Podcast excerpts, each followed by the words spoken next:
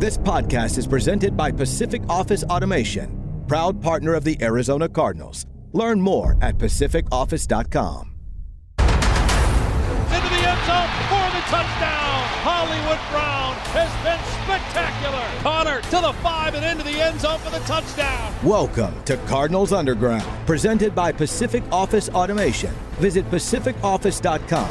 Problem solved. Touchdown, Kyler Murray. That defender is in multiple pieces. Oh, that was nasty right there, right? The latest news and notes from the insiders who cover the team. Bring it on, bring it on. Touchdown, Zaven Collins. Slammed to the ground by Budda Baker. Like a torpedo, he came flying into the backfield. I ain't scared of nobody. Here's Paul Calvisi.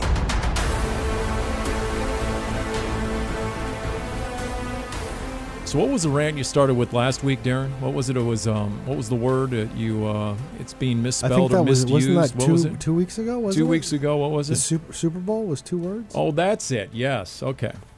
Because uh, well, I have something about a particular word that I'll get to in a moment. But Okay.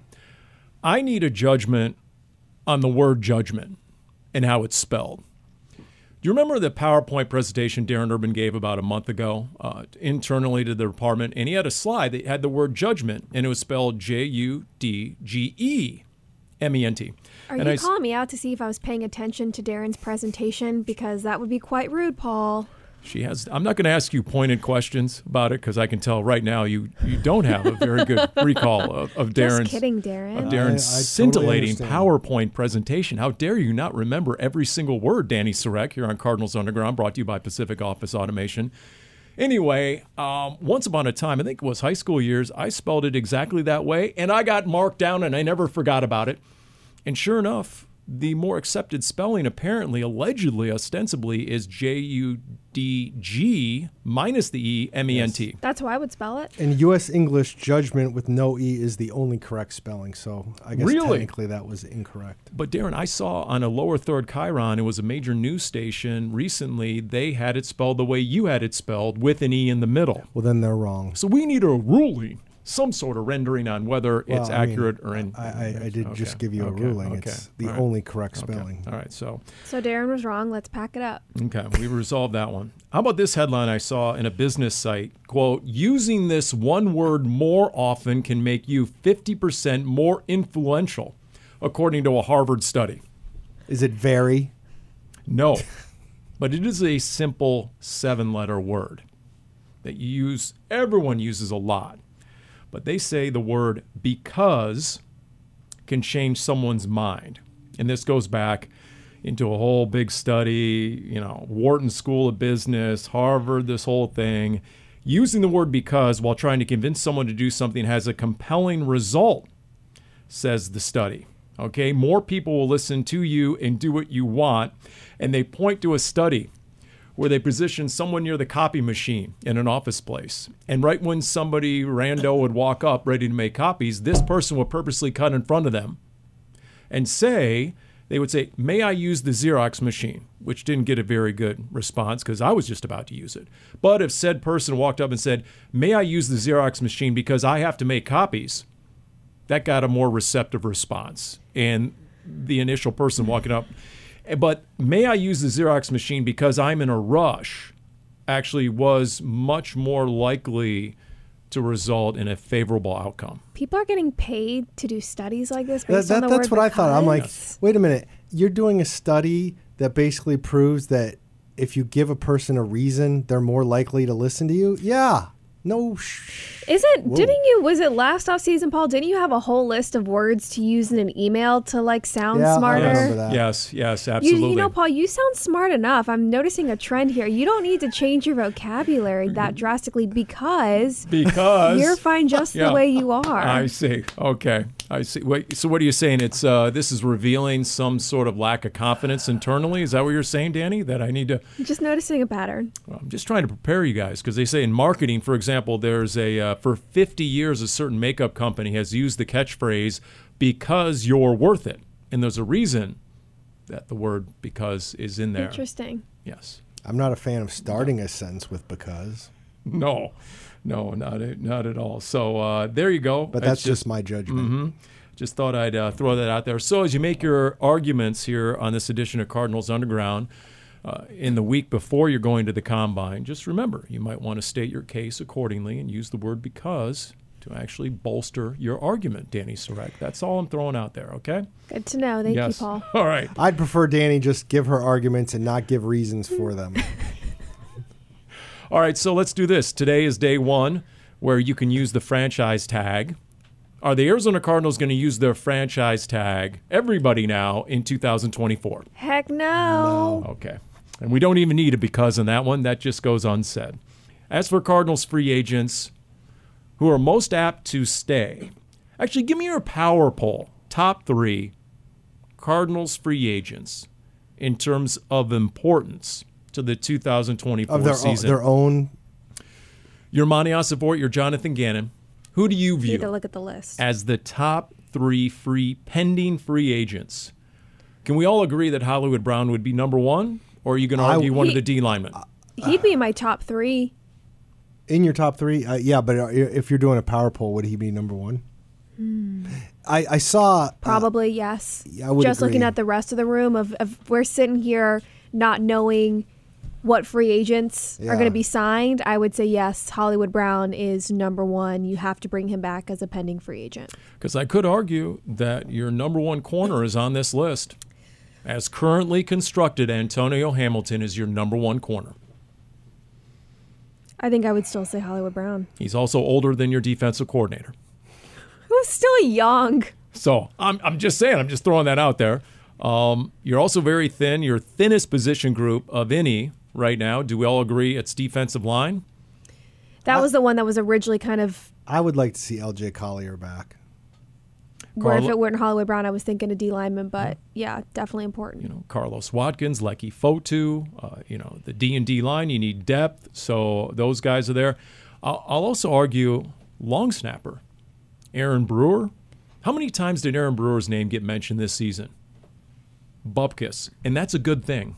Well, here's the thing: is they had What about Matt Hembrough? who was on IR. The Cardinals kept him around all year. Okay. That would be the only thing where I, I don't know that. What about Blake Gillikin, who had a, that would be more important to me. a record-setting year, and we don't know what's going to happen. you need a punter. Come on, Paul. You're always team special teams. You know, I only recently realized he did set a single season all time Cardinals record for net punting average. Not for net, for for gross. Okay. punting hours. But Okay. it was far from gross. so It he had a yes, he had a It really was good over 50 yards a punt. The Yep. first Cardinal ever to do that. Okay. So, all right. So those guys are, are out there. Um, I mean, what do you, what about a Geoff Swaim, by the way? You know, you don't have a real deep tight end room right now. And we saw how effective the Cardinals were in multiple tight end sets. Not not a top three. Still important. Are we out of the top three, or are you still asking top three before I guess I answer my question? Because I need to know to give. Paul's a all over the answer. place because Because you Can can we get a because go whichever, tracker, a yes, ding every time we yeah, say whatever, that this whatever episode? direction you want to go on that one. Uh, because they call him Coach Swaim, I do think he is important to the room. I agree. As as you're blocking tight end, I, I'm not sure that um, you really have another true blocking tight end in that room right now. Maybe some younger players that could get there with another year under their belt. You've got Trey McBride, who's your true catching number one true tight end, but you need more than that, especially with what offensive coordinator Drew Petzing likes to run and the packages he likes to have with all of those tight ends. I do think that Geoff Swaim would make a difference returning to this offense. By the way, how did how did Trey McBride end up on with uh, Kay Adams and then Chris Long? I guess he has his podcast that gets pretty went to good. the Super Bowl. Is that what it was? He did the whole car wash thing at the Super Bowl. I was wondering how that happened. Okay. yeah, I'm pretty sure. By, the, I- wa- I- by the way, Darren, we're not talking about Kay Adams supposedly dating Shams Charania. Uh, that's all. It was all over Twitter, by the way. Did you happen to see that one? I missed on, that. on the Pat McAfee show. Yes. Well, he sent Kay like shoes for Valentine's Day, like Shams or Pat McAfee? shams. Oh, okay. I, I don't know, maybe Air Force Ones or something like sneakers, I think. And then he was on the Pat McAfee show. I think he sent those for Valentine's Day. It was it was last week, and then he was on the Pat McAfee show, and McAfee straight up asked him, "Are you dating Kay Adams?" And it was this whole roundabout way of him Yeah. saying essentially no. I think he was intentionally trying He to dodged it real well. Right, but I think he was. It almost seemed like he was trying to dodge it to keep it like a secret but I didn't get the vibe that he was doing that ah, because okay. they're together. I got it as like we're not together, but this is something that people like talking. talk But about. I'm hoping Let's we're keep together. the mystery. because no. I would say my top three would be Hollywood and Collier, and then probably Carlos Watkins, just knowing where they stand at the defensive line. If I had to do a power pool of three, but as you mentioned, there are multiple people on this Yeah. list that would help them if they came back at the current moment. I actually would agree. It's the rare occasion where we agree. I, I would I would say yeah, and then I would also throw Antonio Hamilton as uh, you know someone I like to see back. Now Antonio Hamilton as the nickel or dime corner. Okay, now let's go. You you have two other corners uh, ahead of him, and um, you know who knows? Maybe that comes in the draft. Maybe that also comes in free agency. Maybe that comes courtesy of a cap casualty. So there's some NFL.com stories that have come out already this week after President's Day, and they're talking about some of the notable names that might be cap casualties, like, oh, I don't know, a recent All Pro in Xavier Howard of Miami, because Miami is in such deep water when it comes to the cap. They're going to have to make some really hard decisions, and he's really well paid. And so Xavier Howard might hit the street because they would save nearly $19 million. J.C. Jackson went from New England to the Chargers and back to New England, and he would carry a $14.4 million cap hit. So they don't forecast that J.C. Jackson would be on board with the Patriots. I think my memory is not serving me correctly. Was J.C. Jackson the player who the Patriots cut because he like he didn't travel to their international game because he was missing meetings or late to meetings or something? no, no, you're no. Who of, am I thinking, You're thinking of? of the kid from ASU. Um, Oh, yes. Um, who's with Lucas? the Raiders now? No. no, no. It's Uh, Jones. It- Jones, it's another yes. Jones. Jack Jones. Jack Jones. Oh, okay. Yes, yes. But no, it's not the same guy. J.C. Jackson's the one who had a fantastic year with the Patriots a couple years ago during his free agent year. The Chargers signed him to a bunch of money, and then within two months of the season starting, he basically had lost his playing time because he wasn't playing well enough. By the way, according to this NFL.com story, we need to really keep an eye on the LA Chargers because they are up against the cap and beyond. And, they, you and you have a new coach who wants to probably change Yep. out the roster. and a new GM. So they're saying it's going to be a choice between Joey Bosa or Khalil Mack. One of those two is Oh. probably going to have to go. They also say that the Chargers are going to have to choose between Mike Williams and Keenan Allen at receiver, and that the fact, yes, believe the Chargers are targeting receiver at number five right behind the Cardinals because they'll draft that receiver, and then one of those two big name, highly paid guys is gone. So it just makes me wonder okay, if the Cardinals don't end up with Marvin Harrison Jr. at number four overall, could there be a receiver for one or two years that they decide to pay the money? Mike Williams is always hurt. Yes, he is. So what's the, what's the upside there? Yeah.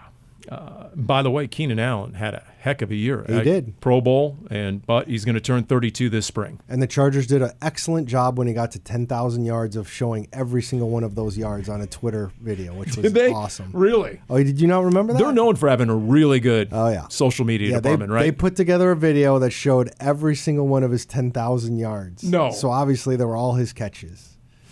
okay, I'll have to check that out. It, it, it went up for a while, but yeah, you can find that.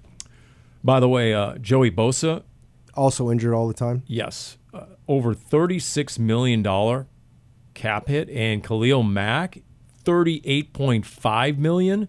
So combined, says here, they carry an absurd $75 million or so against the cap just on their own. Though two of those guys for the Chargers.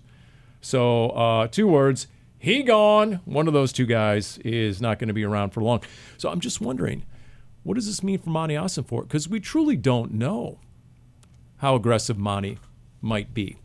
Let Monty cook. Does that go beyond the war room? And does that mean free agency? Does that mean some of these cap casualties that hit the open market?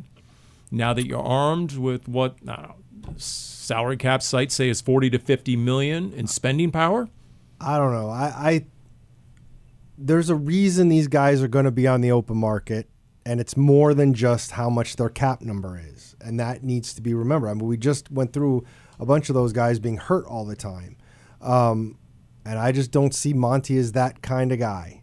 And I'm not, you know, as we kind of continue to build this up and knowing that he was with the Patriots and then he kind of was with the Titans, I mean, I'm not 100% sure we're going to see a lot of splashiness. I would see it more as it just we get the feeling of emphasizing youth and and developing your own. So I could see maybe a splash move or two for a position you really need where you don't have that depth, you don't have that star power that you're looking for that you feel like you need. I don't see it as a long laundry list of bringing a bunch of veteran free agents. I don't see that. I could see maybe one or two. The thing is, though, I and I, I agree with your point, Darren, of there's a reason teams are, are letting players walk. There's also situations, though, where players kind of rejuvenate their career. I mean, look at what James Conner has done That's since true. he came here. That's true, but one of the reasons, in my opinion, it's been such a revelation for the Cardinals is because despite arguments to the contrary before last year, like you've gotten him for a reasonable amount of money. The thing is, is what will Joey Bosa look for on the open market if he is released? What would J.C. Jackson be looking for on the open market? If if a guy is willing to come here for one or two years and play for peanuts, sure, but I I don't I don't see you handing out that kind of money, any kind of big money. And I don't see the Cardinals as one of those teams where you'd be willing to take Nope. peanuts Yes. and come play here for a year or two because that would imply that the Cardinals are one, maybe two, not even positions, but key players away from really being a dominating force, a threat. And that's just not where they're at in their transition period right now. There's the old risk reward of free agency. For example, here's one uh, Miami defensive end Emmanuel Ogbah, right? So he had a couple of really good years 20 and 21, got a four year extension. Since that extension, he started just four games and logged a total of six and a half sacks. His uh, cutting him would free almost 14 million in cap room. So they say the the Dolphins defensive end is hitting the open market. And then this one I have a hard time believing, but the first name on the NFC list on NFL.com was Packers defensive tackle Kenny Clark, coming off a Pro Bowl year, his third Pro Bowl season. But they say it would save them 27.5 million against the cap, and the Packers don't have a lot of room. And they got to figure out how to get more weapons around Jordan Love, and then they got to figure out his contract as well. That's the something like that feels like a you restructure or you extend or you do something because you're not going to get rid of a guy who just made his third Pro Bowl and he's playing that well. In his prime, I would find that hard to believe that they would just get rid of him. And that and that's again when we talk about potential cap casualties or we talk about the team the players that are scheduled to become free agents. I mean, we are let's see where we are on March 13th or 14th right before free agency starts in in terms of how many of these guys are actually going to be out there and available. Because I'm guessing a lot of these names won't be. But in terms of Monti's second off season, I mean, we all agree that last off season was more okay. You know, let's tread lightly, figure out what you have, more importantly, what you need. Now you have a much better understanding of the ingredients needed, right? And so we talked about that at length last time on, Cardinals Underground. But I would think that once the league is open for business, there's going to be some really specific targets that he's going after. And I'm guessing, based on how aggressive he was in the war room, that you might not see a ton of it, but you're at least going to see a little bit of it in free agency once uh, this league is open for business. That's my expectation. Possible, but but again, part of what plays into who you might chase as a free agent is, and part of why these guys might not be as valuable to their current teams isn't just the money. It's also like fit or personality, and if there's anything that Monti and JG have emphasized and made very clear is that they want the right kind of people in the locker room. So that kind of stuff we may not know about, about about who might be available on the open market. But I mean, if they've heard certain things, or if one of the reasons a guy is going to be available is because he doesn't quite fit, I don't see them. They're they're not going to go after a guy just because he plays really well. And to your point, so I hosted this recent uh, fan interaction event, and it featured Monti Ossenfort and Jonathan Gannon. And uh, Jim Alejandro put together this rejoinder we've heard before of Garrett Williams being drafted in round three. Out of Syracuse. And at the very end, it's from the war room and it's the phone call from Monti Ossenfort to Garrett Williams. And he mentions their meeting they had at the combine. So during this event, I asked, uh, because Garrett Williams mentioned it as well in the Big Red Rage and said it was just a great meeting. I said, okay, what was that all about? And and Monti Ossenfort and Jonathan Gannon went into great detail about how it was the very end of one of the combine days. They'd done a hundred interviews in their estimation, or at least it felt like it, and they're dragging. It's after ten o'clock, and the last scheduled interview is a DB, a corner, coming off a knee injury, Garrett Williams from Syracuse. And the moment he walked into the room, just his energy, his intelligence, his enthusiasm. He said they went from slumping in their chairs and ready to call it a night to on the edge of their seat. And by the time the 15 minutes was over and Garrett Williams had left the room, they looked at each other and said, Hey, we got to move that guy up on the board. That guy is a potential Arizona Cardinal. And I just thought it was a great story about everything you can see on film, all the measurables. It's the known versus the unknown.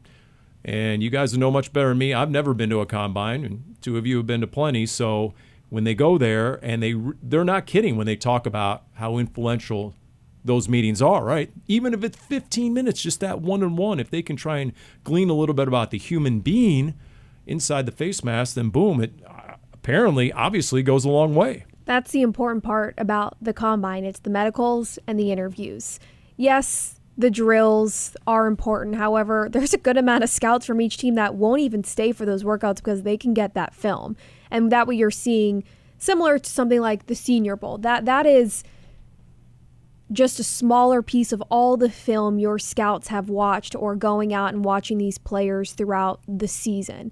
The combine itself is so important to understand not just a prospect's personality and how they carry themselves, how how well do they understand the game? They're getting quizzed. They're they're they're in there and it's not just getting to know you. They're asking these prospects about how they would read something or a specific play and what they saw in a game or they might have a position coach in there of hey if i tell you this and this and and trying to kind of quiz them and see how coachable they are. That's what's important about the combine is getting to know yes their personalities are going to be a fit in the locker room and also how coachable are you going to be? How quickly are you going to pick up on things? How do you see the game?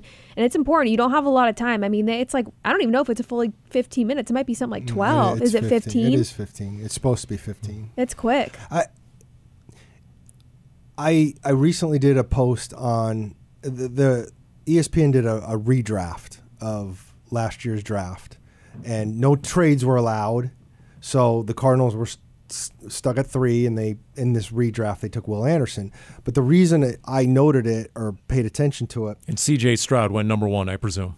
Uh, I believe so. Yes. Um, one of the reasons I, I I paid attention to it was because the the Raiders who were picking seven, which ended up being one behind the Cardinals when the Cardinals were done wheeling and dealing last year, basically wanted Paris Johnson, and that's one of the reasons the Cardinals wanted to move up to six. And I've gotten some feedback on that being, you know, like that's still stupid. And, you know, Paris Johnson wasn't even the best tackle available and all this stuff. And it, I thought of this when I, I had heard the audio of the event you hosted, Paul. And one of the things I did notice was Monti talking about how this is about their, how they evaluate these players. It's not what the mock drafts might say. It's right. not what even even other teams might say. This is how they do, and that's that's one of the things that I, I always found interesting. You know, fans get upset about this or that when it comes to the draft, and yet there's processes in place with each of these teams. In this case, the Cardinals. Of how they get to their board, who they're trying to get, why they're trying to get there and you will never have all that information that they have. If you're a fan, okay, maybe maybe the film says player X is a little bit better than player Y at tackle. But if they've ha- gone through interviews and they've determined that player Y, even though he is just a tad below him talent wise, is a better fit for your locker room or better fit for what you want to do, or you just like the, the personality you're bringing in, that changes the equation that Joe Blow on the street is never going to understand. And that doesn't mean they're always going to make the right picks. They're going to make, but they're going to make the picks that they want to make rather than based on eh, eh, because this is, as we've talked about a million times, this is not science. It's not. It's a guessing game. It's it can be uh, intelligent guessing, but it's still a guessing game. Speaking of mock drafts, on the day of this uh, podcast, we've had the uh, Daniel Jeremiah 2.0 come out. Here you go. Caleb Williams, number one to Chicago. Drake Maye, number two to Washington. Marvin Harrison Jr., number three to New England. He has New England finding a veteran quarterback in the offseason. And then number four, Malik Nabers to the Arizona Cardinals. Now, LSU wide receiver. That's in addition to Lance Zierlein, also NFL.com, recently having the Cardinals going receiver at number four, and not Marvin Harrison Jr. either. In that mock draft, he had the Cardinals going Rome Odunze. Was Marvin off the board on his draft yes. too, though? Yes. So I just don't see that happening. In nope. this Daniel Jeremiah. Right. If it's not Marvin Harrison Jr., right. I don't see the Cardinals taking another wide receiver at four. In fact, in the Daniel Jeremiah, Joe Alt goes number five to the Chargers. That would seem the Notre Dame tackle. Cardinals. To me, if Marvin Harrison is off the board and they stick and stay at number four, Joe Alt or the tackle position would be much more likely. You know, I saw something on Twitter today. I believe it was Matt Miller, maybe who I who I saw it from, and it was a really good point talking about the Patriots at three overall of not taking a quarterback. Essentially, looking at what Carolina did with Bryce Young of taking a quarterback in a situation where the rest of the team is still in such a heavy rebuilding phase that he didn't have the proper production or the proper pieces around him to be successful, and, and that slows down the process as a whole. And so the argument was the Patriots should take a wide receiver get a veteran quarterback and kind of build around that way. And maybe even if, you know, we've seen online, maybe the quarterbacks for next year's draft aren't going to be as highly graded, but if you can get by for a year or two with a veteran quarterback and drafting, if you're New England, drafting a wide receiver at three overall rather than a quarterback, which has been the talk for the last couple of weeks or months, at least in a lot of these mock drafts, because you know the Patriots need a quarterback and you got the third overall pick, right? Kind of seems like that would go hand in hand. But I do think it's a good argument if you're New England of finding a veteran quarterback that you like and using that top pick for maybe another piece, especially what Marvin Harrison Jr. has been described as a generational talent as a wide receiver. The only thing is that, and Matt Miller's on board with this, and Daniel Jeremiah as well, is that if next year's QB class is so poor, then can you afford to wait two years, essentially? Uh, again, this comes down to, in this case, just like with the Cardinals. What do the Patriots think of these quarterbacks? What, do if they think one of these top three, you're assuming, uh, is a guy that you can be your long term guy, then yeah. If if you're looking and saying, okay, uh, just for argument's sake, Drake Maye and Caleb Williams are, but they're both off the board by the time we pick, then no. Now the problem they're going to have is that to get the veteran quarterback, you're going to have to make that decision long before the draft. So they're going to already have to make the decision okay, there's not three quarterbacks that we really love. And so if one happens to drop to us, great, and we'll let them sit behind veteran guy for now, but we're going to assume that those top two guys that we like are going to be off the board and then we need to make sure that we're covered. And I would think quite frankly with the way the Patriots are situated, I think they could sign a veteran quarterback, and I wouldn't be ruling out they could still take a quarterback. Yeah. Oh, I was going to say, if they sign a veteran quarterback, how fun would that be? Because it would be pretty telling. And then you see the other teams maybe start to scramble a bit of who who wants to jump up, who wants to get Marvin Harrison Jr. Is it the Cardinals? Are they willing to make a trade and, and or or up? a quarterback? Right. But but see, here's the thing. What quarterbacks are going to be available? I mean, I can only think of what two off the top of my head that if the Patriots got him, you're thinking they're definitely not taking a quarterback. Kirk Cousins, or you trade for Justin Fields, right? Who, Other, un- who unfollowed the Bears on Instagram? Other, what about Russell Wilson, Jimmy Garoppolo? I mean, there's Jimmy Gar. I don't- Yeah, I but don't but again, about- I don't know. I my Garoppolo's- point was how many not the first two suspended, I was games. gonna say. Okay. 15 game season. But but I said guys that you would sign that you would know that they're not taking a quarterback. You you really Oh, think? not taking a quarterback. yeah. Okay, yeah. I'm not saying there aren't other veterans. I'm saying veterans you would sign where you're saying, okay, Patriots are absolutely out of the quarterback drafting game in you the don't first think, round. You don't think if they signed Russell Wilson that would be two years, and then you approach a quarterback in two years? if you sign Russell Wilson, let's say Russell Wilson still has something left, which I'm not sure he does, but let's say he does. You aren't going to be high enough to draft another quarterback, and you're going to be in a world of hurt in two years or sooner if Russell Wilson, it turns out, doesn't have anything left. If you're third and there's a quarterback there you think can be that guy, you can't pass him up. I don't care who you sign. So, so let's hit zoom out. Let's recap the three teams ahead of the Cardinals as we see it right now. And you guys stop me when you disagree. Number one, Chicago. They're going Caleb Williams. Sure feels like it. They could have taken CJ Stroud last year. Let's not forget that.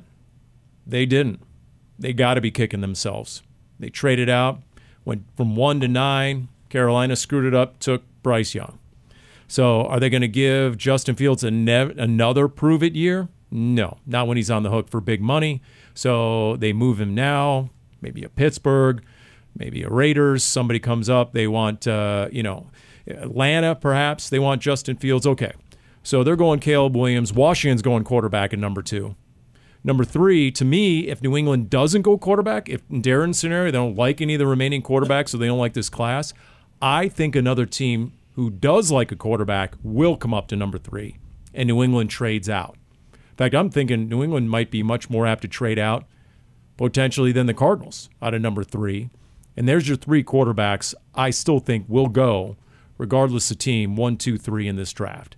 Leaving the Cardinals with either Marvin Harrison Jr. or, remember my scenario, QB rising if you can get that fourth quarterback to come up. And I bring that up because the guy who seems to be making the Anthony Richardson type run right now is J.J. McCarthy from Michigan. He was number 10 in Mel Kiper's mock draft last week. This week he goes number 8, Daniel Jeremiah, and we haven't even hit the combine or the pro day. So by the time we're done with the combine and the pro day and the interviews and the throwing and all the measurables and the medicals and everything else, throwing on air, boom, he's coming up to number 4. Should be a best case scenario for the Cardinals. Absolutely. Now it's either best player or best trade package. Right, because then the Cardinals have all the leverage. for your future franchise But- quarterback. But why is that the? Well, I guess because At you least have you have the Harrison. option. And then, okay, because because if Harrison goes three, you're still you're still going to have a team that wants a quarterback. Wants a coming up quarterback. to I four. would expect. So you're still going to have that option. Like I see the story, the Raiders right now. All right, the the Raiders, and um, here's the headline: Raiders OC Luke Getsy excited to work with QB Aidan O'Connell. nope, sorry, not Where, buying where's it. Vegas? Seven? Yeah, Is that what they picked? No, they're uh, 13. Oh. The Raiders are 13. yeah, see that's the that's the other issue is some of these teams that want quarterbacks are pretty far down. I mean, the next the next team that really needs a quarterback is eight, right? Atlanta. Yes, correct. In fact, later in the story, Luke Getsy believes that there is one critical skill that a quarterback should possess while playing the position here in 2024. Quote, it's really important that you have some type of escapability. You got to be able to have that second chance, create the extended play, whether it's just sliding up in the pocket or whether it's extending it with your feet outside the pocket. Is that Aidan O'Connell, the fourth rounder from Purdue? I'd say no. In fact, if Jayden Daniels is there at number four, and his former coach at ASU, Antonio Pierce, and they're in that Raiders war room, And you're moving. You're so you're moving I'm down to thinking thirteen. I'm thinking Monti Ossenfort You gets a phone call and a heck of a trade offer from the Raiders. You can get one of those top D linemen at 13, even if you decide you don't want to do tackle. Sure. Maybe take a wide receiver at 27, or vice versa. Take a wide receiver if you go down to 13, and then attack the trenches mm-hmm. at 27. So what kind of package w- would you need to go from four to thirteen? You know, I, I don't have the old uh, what the old Jimmy Johnson uh, trade value Trade chart value. in front of me. Uh, you know, you, you definitely to go from four to thirteen, and once again, I mean, we ba- talked about this last week. Not only do you need the first round pick, but you need the QB surcharge, the QB kicker in there, because based on last year, you know, you, you can hope and wish and figure that it's going to be a top five, top ten pick, but look what happened. So if I'm Monti Ossenfort, I'm citing that to the team calling me and saying, because of that, guess what? I'm going to need some further insurance. What about what about if if you're doing that scenario of you take a 2025 first and second from Vegas, and then maybe 2024 you take a later round because the Cardinals have 11 draft picks this year. I don't I don't know how much of a difference by that point if you're getting mm. later picks And of including right including including swapping. Yes. Yes, I agree. of if if Vegas is going to ride with a rookie quarterback, CJ Stroud and the Texans gonna is an say, be careful anomaly. it's, it's an anomaly. I mean, you have to look at it as as what it is, which is an anomaly. What do you expect? What we were expecting last year of Vegas is going to ride with a rookie quarterback of okay, if you have their first and second in 2025, that's probably going to bode pretty well for you. And look, he's in a division with you know, Andy Reid and Sean Payton and now Jim Harbaugh. So yeah, I, I, I like the forecast as well. Just like I thoroughly was on board with the factoring of Houston a year ago. They hadn't won more than four games in each of the three previous seasons, and they're going to start a rookie quarterback with a rookie head coach. Are you kidding me? Yes. I, I'm totally with you on that. I just I I'm I know it can feel like the Cardinals maybe got burned by that trade in terms of landing with 27 because of Stroud and the Texans. I don't know that I have the same confidence that Vegas would be able to to pull that off as well. I it, it wouldn't it wouldn't stop me from looking at that that idea of if you're looking for trade value of looking at first and second for 2025. And then because it's such a loaded O line draft, you could still get your tackle and or your franchise center later in the first round. You could find a corner that by most forecasts, I'm really curious to see what corner and edge rusher looks at the combine and whether that change, changes our thinking two weeks from now, what the thinking is, and whether there really is a corner or an edge guy worthy of a top five, top eight pick in this draft. It's funny because Mina Kimes tweeted out that by her evaluation, 20 of the 32 teams would have to have cornerback as a major priority. Wow. 20 of them. Wow. Obviously, that includes the Cardinals, but that's a. And from everything I've read, cornerback is not strong in this draft, depth wise. Okay, so let's use that as the premise. Let's say, okay, that is the reality right now. And if there's much more demand than supply, and the Cardinals, they got to be in the top five of teams in need of cornerback one, considering that Antonio Hamilton is your top cornerback right now, do you overdraft a corner? Terrion Arnold, who was figured to go 8 to 12, 8 to 15, do you take a Terrion Arnold out of Alabama number four? not out of desperation. No. No. And if, if he's not high enough on your board to warrant that, or, or maybe you're even stretching by about one to four picks, picking early, no, not with not with where the Cardinals pick. Again, you have so many other needs, and Yes. and Darren has a point of it's not just other needs; it's the quality of positions like wide receiver and tackle that make it worth it to stick with those in the draft this year. I would not draft a cornerback strictly because you need one if if that player if the value doesn't warrant that. I'm not stretching, and this this is essentially close to the same argument Dani just had, but I'm not stretching because this team isn't about to win a Super Bowl, and you still have to build quite a bit of this roster, and stretching to do anything at this point, it'd be like it'd be like spending a ton of money on a certain defensive player in free agency, and I'm not naming anybody. I'm just saying, it, it you're just you're not that close to to be making risky moves like that when you have to build a roster. Still, not only this year, but you're you might be talking about the 2025 draft to, to get to where you really need to be. My only counter, counter argument is that it's so loaded in O line, it's so loaded in a receiver, and you have 11 picks in this draft. Use your top pick, number four overall, to get the position group that's undersupplied, undermanned, and then you take your rest of your picks to target those other position groups because it's so deep in prospects. If I've got six guys above the cornerback at four, and that's where I have to pick, there is no way in hell I'm taking the cornerback. No way. What and and the other point is is just because you draft him fourth overall doesn't mean he's going to be good enough on the field. Uh, just because he's you're drafting him to be your number one cornerback doesn't mean he's going to be able to play like a number one cornerback we- against the wide receivers in in the league in this division. Do we have to talk about Cody Brown again, Paul? So- oh boy, yeah, I shouldn't laugh at that one. You're right, Cody Brown. Boy, had no business being a top of round two pick at all, and that was apparent right from the get go. Uh, yeah, and you were chasing that one for a good three or four or five years. Y- You're right on a, on a swing and a miss like that. Yeah, the best case scenario might be honestly at this point, and it'll change every week until we get to late April. The best case scenario might be doing a deal with Atlanta. And guess what? You go down to eight, but at eight, at eight, you can still get a top offensive lineman. You can still get the top corner, perhaps, in Terrion Arnold, or maybe it's someone else. Maybe you go for, you know, the the best edge rusher in this draft, which probably won't go before number eight. Unless Justin Fields finds his way to Atlanta before the draft. maybe that might happen. You're right. You're absolutely right. And uh, you know, but and and there are teams that I'm not. Denver, the Raiders, Atlanta, Pittsburgh. These are all teams that are Minnesota. They need a quarterback. They need an answer It's at it's quarterback. It's going to be interesting to me the Justin Fields thing if the Bears decide to trade him. What kind of package they get for him?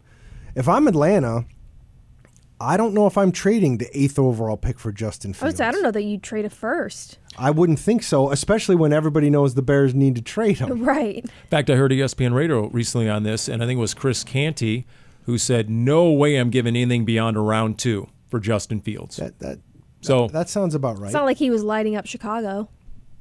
and and he needs to be paid. Right. Right? No, He's at the end of his too. rookie deal. It's it's very Rosen-esque. yes. So, um, yeah.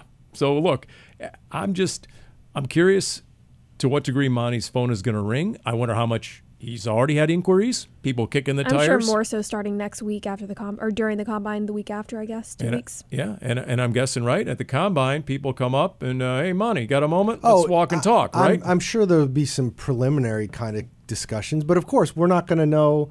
Monti's not doing jack squat until he's on the clock and he knows who he could uh, potentially pick.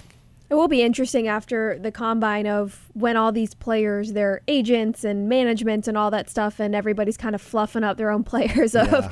you need a couple of days or so to really digest everything and kind of Fluff. read and see what the analysts are saying because it's going to be a lot of oh this player met with all these teams all great he's expected to to be a first round pick right you gotta you gotta take a moment and you gotta make sure that wherever you're seeing that is a trusted source Every every single one of the either a GM or a coach is going to talk the the teams that Paul just said need quarterbacks and say whoever X is right now is is a great option for us. By just the way, doing our due diligence By the way, with the Cardinals' second first round pick, number 27 overall, you realize the most popular name based on what I see in the mock drafts, your guy out of Mizzou, Darius Robinson, who balled out at the Senior all Bowl. that at the senior bowl He's really MIZ. versatile. He can uh, 6'5", 286. He can rush inside. He can slide out to the edge. A lot of mock drafts have him coming to the Cardinals at 27 overall. we could use some more tigers in the building My guy apparently is climbing the uh, mock draft. Jackson Powers Johnson, the nasty center, 6'3", 334 out of Oregon, uh, the franchise center. I was thinking maybe he'd be a possibility at 27, but uh, his stock has uh, been rising. Here here's the problem as you say his stock is rising. can we get an iso cam on I- I Darren for just- this it's funny because I know I'm in for it when he gathers well, himself. I mean he, got, he, he leans back, he takes an extra deep gathers. breath in three, Yeah, two, well, one. I mean, the bottom line is when you start talking about these guys rising and and what kind of a, attention they're getting. I mean, in the end, we don't we don't know that. Like we we're just guessing. It's like you brought up the Daniel Jeremiah mock draft. Yep, He's got to. He's going to do whatever five or six or eight versions, right? I'm sure. And so it feels like It's good business. Okay, so last one I had the three quarterbacks going f- top three. So this one I'm going to make the Patriots sign a veteran quarterback, quote unquote, and that means I can put Marvin Harrison there. And that's the other thing that kind of bothers me is like some of these mock drafts, and it might have been Daniels to be honest. Uh, I read something recently where where Harrison went to the Patriots, and there's been a couple of them that have mocked that, and it says the the Patriots are going to get a veteran quarterback, but that's all they say. They don't say who it's going to be. They don't see how that's going to work out. Like you can't you can't sit there and go, well, if you get player X is your veteran quarterback, I mean, you're obviously playing for next year. You kind of explained it, Right. you know, earlier when you were talking about it, Paul. But it's like that's that's just a wimpy way to go out with a with a mock draft. Well, they're gonna do they're gonna do this very vague thing, and that will let me put this player with them. By the way, my new sleeper, thanks for asking. My new sleeper in this draft uh, would be the Seattle Seahawks, who just picked up the $12.7 million. Geno Smith. Yeah, option. Geno Smith, right? And they still owe him another 9 million at some point in March. So, hmm, what are the odds Geno Smith ends up like Justin Fields, Very possible. gets traded away, and then Seattle comes in with, oh, by the way, they just pulled in Arizona Cardinals. They have a first time head coach and first time coordinators. Seattle has gone, it's a copycat league. They just uh, went and, and, and replicated what the Cardinals did. They have a young first time head coach, uh, Mike Macdonald, and then their two coordinators, uh, Aden Durde uh, out of uh, the defensive coordinator, and then Ryan Grubb is the OC, right? Past two seasons as the offensive coordinator, where? Washington. At UW, dot, dot, dot, Michael Penix. What, what where are they picking? Where's Seattle picking? They're mid first round. Yeah. I was just about to look that up and see. It's it's going to be fascinating to see where these quarterbacks go.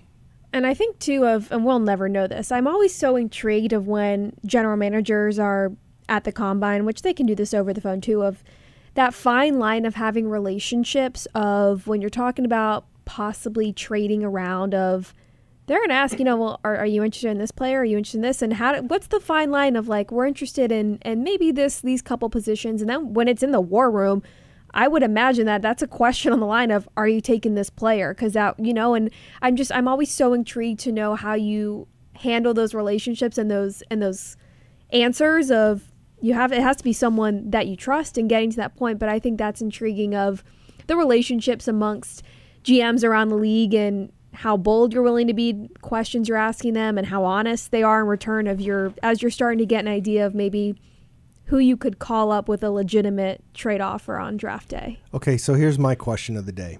And by the way, just real quick on Oh, Dani's sorry. point, I don't think it's a fluke that the Cardinals did a trade with the Texans last year. Right. Because Or the Lions with Dave Sears, assistant Yes, general manager. it- right, Nick Caserio and Monti Ossenfort, how many years together in New England? Great point. So my question of the day is this: uh, What would you put the odds? And by the way, Seattle drafts 16th. Oh, thank you. See, 16th.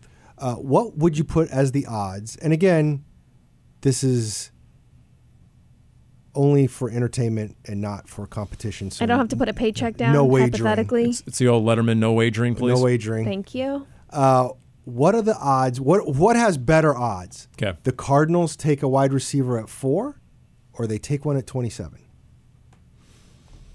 I'm going to go 27 because I still believe they're building from the inside out.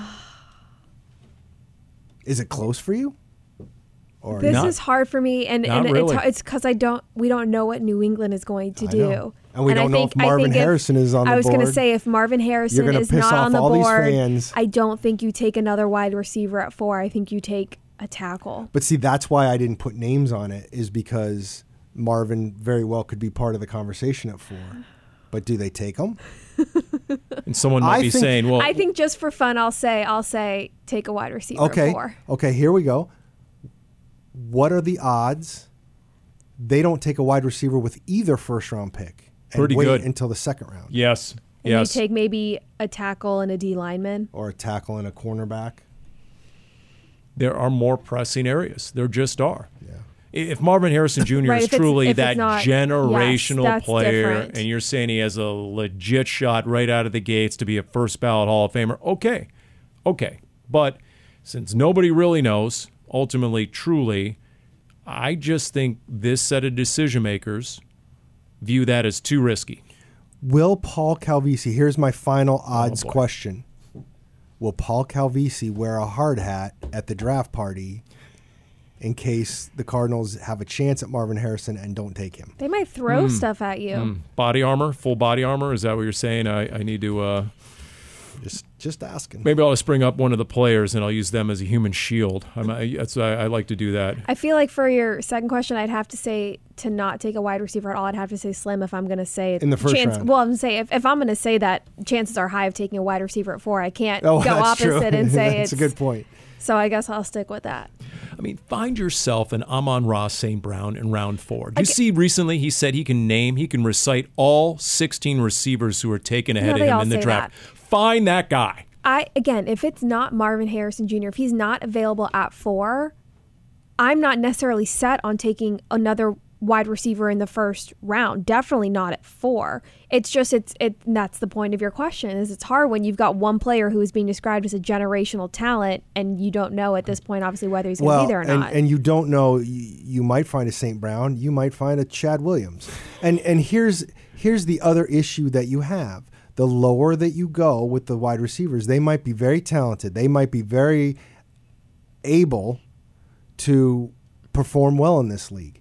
And this is where Trey McBride comes in. But the later you wait, the less likely you're going to mm. find a number one. So, do you need a quote unquote number one? Is Trey McBride enough? Can Michael Willi- Wilson eventually become that guy? I don't know. For example, Cardinals went to Pittsburgh, and I remember talking in the pregame. What happened to George Pickens this year? Two years ago, his rookie year, right? You're like, wow, this guy should have been the first receiver off the board. Well, I know what happened to him. And He's got crappy quarterback. Could be. Yeah. That's part of it. Yeah, and they fired the OC during the season and all that. I get true. it. Yeah, so okay, uh, that's part of it. Um, look, eh, speaking of, of Trey McBride and some of these young guys, right?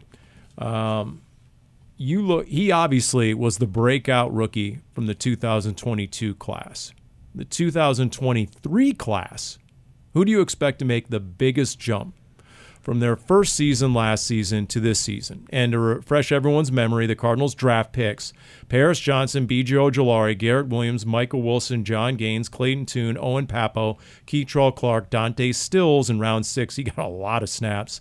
And then the undrafted guys Emari Demercado, Starling Thomas, who was a starter by the end of the year, Elijah Higgins, who was a starter at the end of the year. Uh, these are all guys who saw time. So Wouldn't the easy answer be Jon Gaines, who Nah. didn't play the whole season because he was rehabbing? Cheap. My, That's hard. My my vote, and it's close for me. My vote is B.J. Ojulari.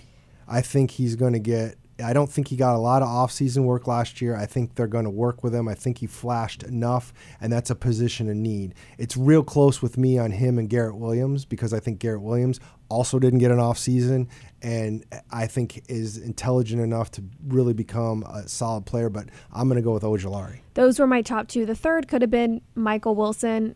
However, he had that that off season. So I guess I was having the same Doesn't thought mean he can't process. make a jump. I know, but I was having the, the same thought process you were of two players in Ojulari and Williams that didn't have that full off season, and we still saw good things from them. Um, I I, th- I think probably Garrett Williams just.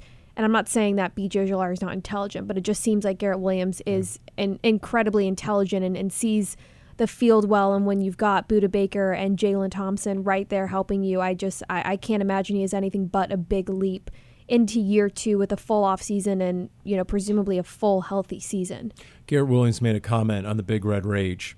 He said he was already bored watching college football because the NFL is so much more advanced than college football. And when he watches college football now, he's not even a full year removed from the college game. He said he was bored by it because it's so simplistic compared to the NFL and everything that's on their plate, everything they scheme up and they run. I thought so. To your point, yeah, he he's definitely has a high football IQ. There, there's no doubt about it. My only pushback on the BJ Ojulari, did you see enough to truly forecast a breakout year in Hmm, probably 2024? Or are you hoping and praying Maybe BJ Ojulari is the breakout May- guy maybe there's a little bit of that. because it's such an area of need? Maybe there's a little bit of that. I mean, I did think he flashed. Did he flash as much as I'd like him to? Probably not. Um, but we'll, we will see. They definitely need him, and I want to believe in in the draft capital that they invested in him. I've seen enough second round linebackers not work out in my career, so I'd like for that one to work. Yeah, if, if you made me put money on it and like serious stakes, I'd probably go with Michael Wilson. I really would because I think the last two games were telling when he finally got in sync with his quarterback, when he finally, you know, those two actually had some chemistry going and they're able to make adjustments sort of with eye contact. And he described a couple of those third downs they converted. And, you know, once he, he really had some of those route adjusts down and Kyler could trust him and would target him more. If you're asking me who's going to have a breakout season, I could really see Michael Wilson being that guy. What even if they beyond dra- what he did? What if they draft Marvin Harrison? Well, yeah, and then if his targets are cut in half, then okay, then you know. I mean, it doesn't mean he can't make a, a huge leap and, and have a lot lesser stats. But if Hollywood Brown isn't around, and I don't know the future exactly of Rondale Moore, how they view using him, It's I mean, fun- he easily could get you know 80 catches as a number two. I, I I had to smile. ESPN did a thing on like all the top free agents and where they where their best uh, landing spot would be, and I found it interesting that almost I, I felt like I'd have to go back and look, but I felt like seventy percent of them were going back to their, their original team, which I thought was interesting. Um, one, they had like Hollywood Brown as like the tenth or twelfth top free agent, which I thought was very caught my eye. And at least on this list, I'm assuming it was the top free agents. And then they picked the Titans. And I'm thinking Hollywood and DeAndre Hopkins back on the together again. Wow, yeah. I mean, Titans have a serious need at receiver now. Well, they didn't. They didn't even play a game together, if I'm remembering correctly. No, they did. They They, did? I don't think they played very long together, but I do think I think Because remember, Hopkins was It wasn't- suspended, it was Yeah. D Hop and and, then Hollywood. and then Hollywood Brown got hurt. no, there, it was delayed, but I think they eventually got They had- back on the field. they did have a they game never together. played a game with Kyler together. Yes, That's what It it was the three you. of them. Yeah, yes. the three of okay. them never- I was That's what I remember. But yes, that's that's, that's and, a and, great and they would not. The three of them would not play together in Tennessee if that were to happen. now that would be a headline. That would be a, that would be a that would after change a lot of stuff. Okay, so two takeaways. Number one, yes, Tennessee needs receivers bad, and they might overpay him like Jacksonville once upon a time overpaid Christian Kirk. Although that worked out for him. For him, it worked out. Well, I think it know, worked out for Jacksonville. He's been really yeah, good. Yeah, okay. I'm just saying for the Cardinals, Yeah, yeah, yeah, okay. not a great scenario. Get it. I get it. Um, and then the other point I was going to make is if indeed Hollywood Brown is 10th or 12th on that list, and if they got that list from their uh, sources like NFL GMs and talent evaluators, that's bad for the Cardinals too because people realize that he had a much better year on film Wow. than he did in the box score. We're going to have a real good sense, I would think, in a couple weeks of whether Hollywood Brown's going to have a market aside from here because it'll start leaking out. When will the Cardinals find out about compensatory picks based off free agents that the Cardinals lost last year? Uh, they're not getting any. None. No, their they their one chance went out the window when Hjalte Froholdt essentially became the starter and played all the time. Gotcha. So they had they had a chance to maybe get a fourth uh, because of Zach Allen, um, but that was lost when Hjalte played so much. So they're the the the person that I trust that forecasts these things that usually comes out and, and it used to come out during the combine. It now comes out sometime closer to the draft or later on, but. Uh, the forecast is that they're they're not in a position to get any comp picks. Okay. So, last topic. We talked about the rookies, we talked about the GM. Let's talk about the head coach, who's a year into the job, correct? A year plus. Uh, what is better under Jonathan Gannon? What is still a work in progress? If he's making his to do list and checking it twice, if you're the head coach, what still needs work? Uh, what do you think that this offseason leading up to training camp between now and week one, what is still a work in progress? And what have been your biggest takeaways in terms of the biggest improvements under Jonathan Gannon? Biggest improvement still needs to be made is stopping the run on defense. Is if, if we're talking about things on the field, that Whatever- I mean, whatever you wanna say. Card- Cardinals were bottom tier when it came to stopping the run. Yes, dealing with a handful of injuries along that defensive line and obviously if you can't stop the run and they're going to keep running right i mean just just the defense as a whole of not having the strongest secondary when you're looking at the cornerbacks you didn't have a consistent pass rush but it was really their inability to stop the run on a consistent basis that allowed opponents to control the game um, when we're talking about things that i think are improvements accountability culture around the building I know that as fans or listeners, that can be hard maybe to grasp. Of we might not, as three of us, for example, might not be able to do justice of at least the difference we see being in this building and interacting with players and coaches, whether that is through interactions passing them in the hallways or media availability, press conferences, locker room scrums, whatever that might be. I, I wish I could properly, I guess, describe it as you you can truly feel the difference in the air of the accountability and really putting the team first and having that new mindset and that mentality. I think that was shown with the effort and the fight that this team had. In years past, we talked about how many times we saw this Cardinals team come out and have slow starts, and you're wondering mentally what is happening during the week, what is happening pregame that it doesn't seem like players and coaches are on the same page or maybe locked in. And we didn't have those discussions this year. I think a lot of that, yes, stems from ownership and from the front office, but really from Jonathan Gannon and, and what he is instilling in his coaches and his players. And I think that was the greatest improvement. I that that obviously is a huge one to me. Um, I'll I don't disagree with it. I'm I'm going to get a little bit more specific with a a, a couple of those. Um, I would think the to me, the biggest thing that needs to be helped is the defense.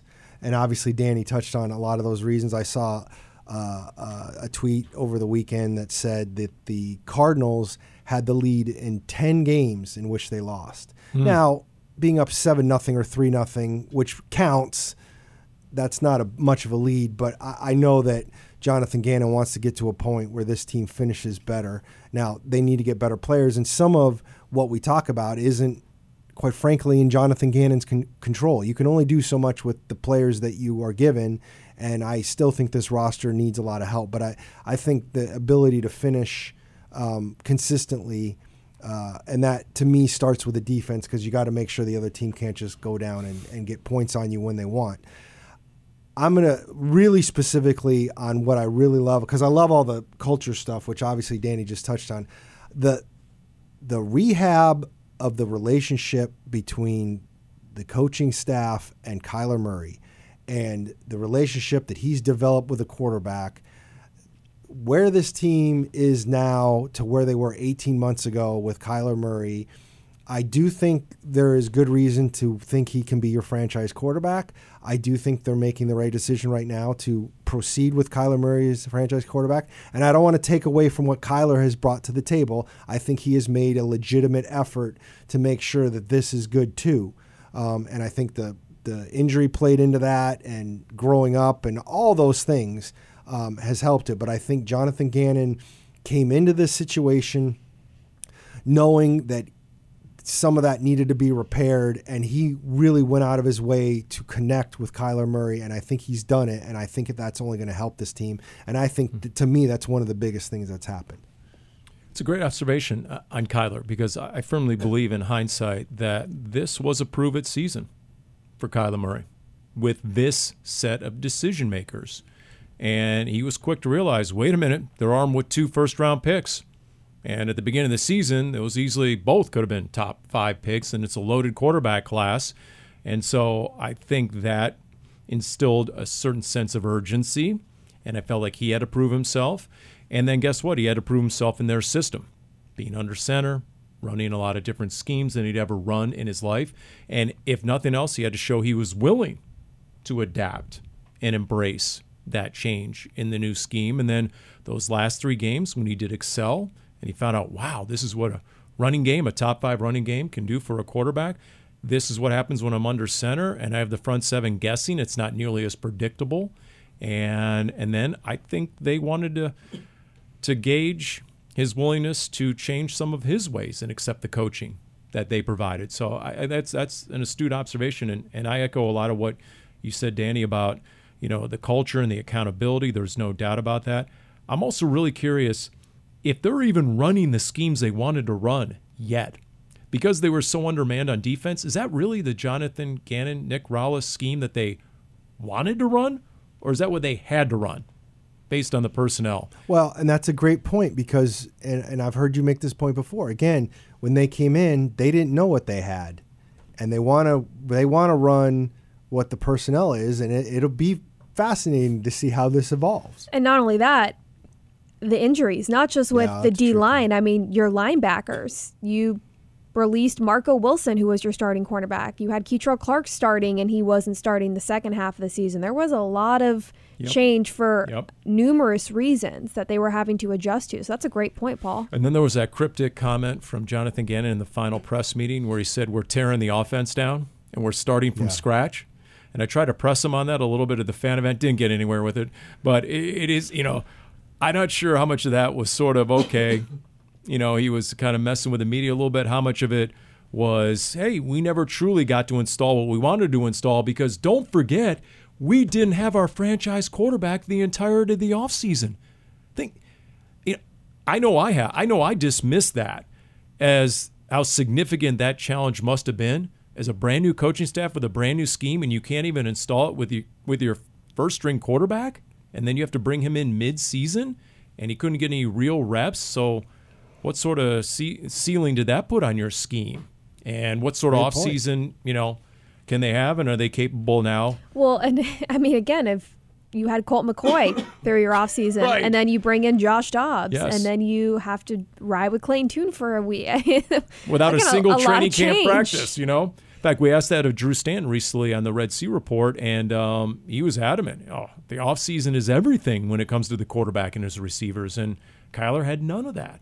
And so, um, yes, for all those reasons, I'm, I'm really intrigued uh, about year two. And Because Beca- And because the two of you are going to the combine, we're expecting some next level information from Indianapolis come the next edition of Cardinals Underground.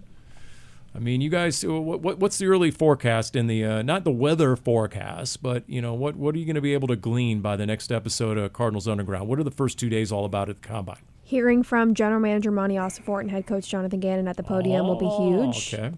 Do they do breakout sessions anymore after the podium? Will they meet with the media and That There might are depend. coaches and gonna- GMs, depends on the organization. but not these. Okay. Okay. Depends on the All right. organization. Okay. We'll see. All right. Um, But there's going to be, yeah, we're going to have Cardinals Underground. Darren and I are going to be coming from, joining Paul from Indy. Craig Grialou's joining us this year, so we're going to have a couple cover two episodes. And I know, I know we already have a few booked of some big name analysts to talk about draft prospects and the Cardinals. Big Cardinals. names besides Dani, of course.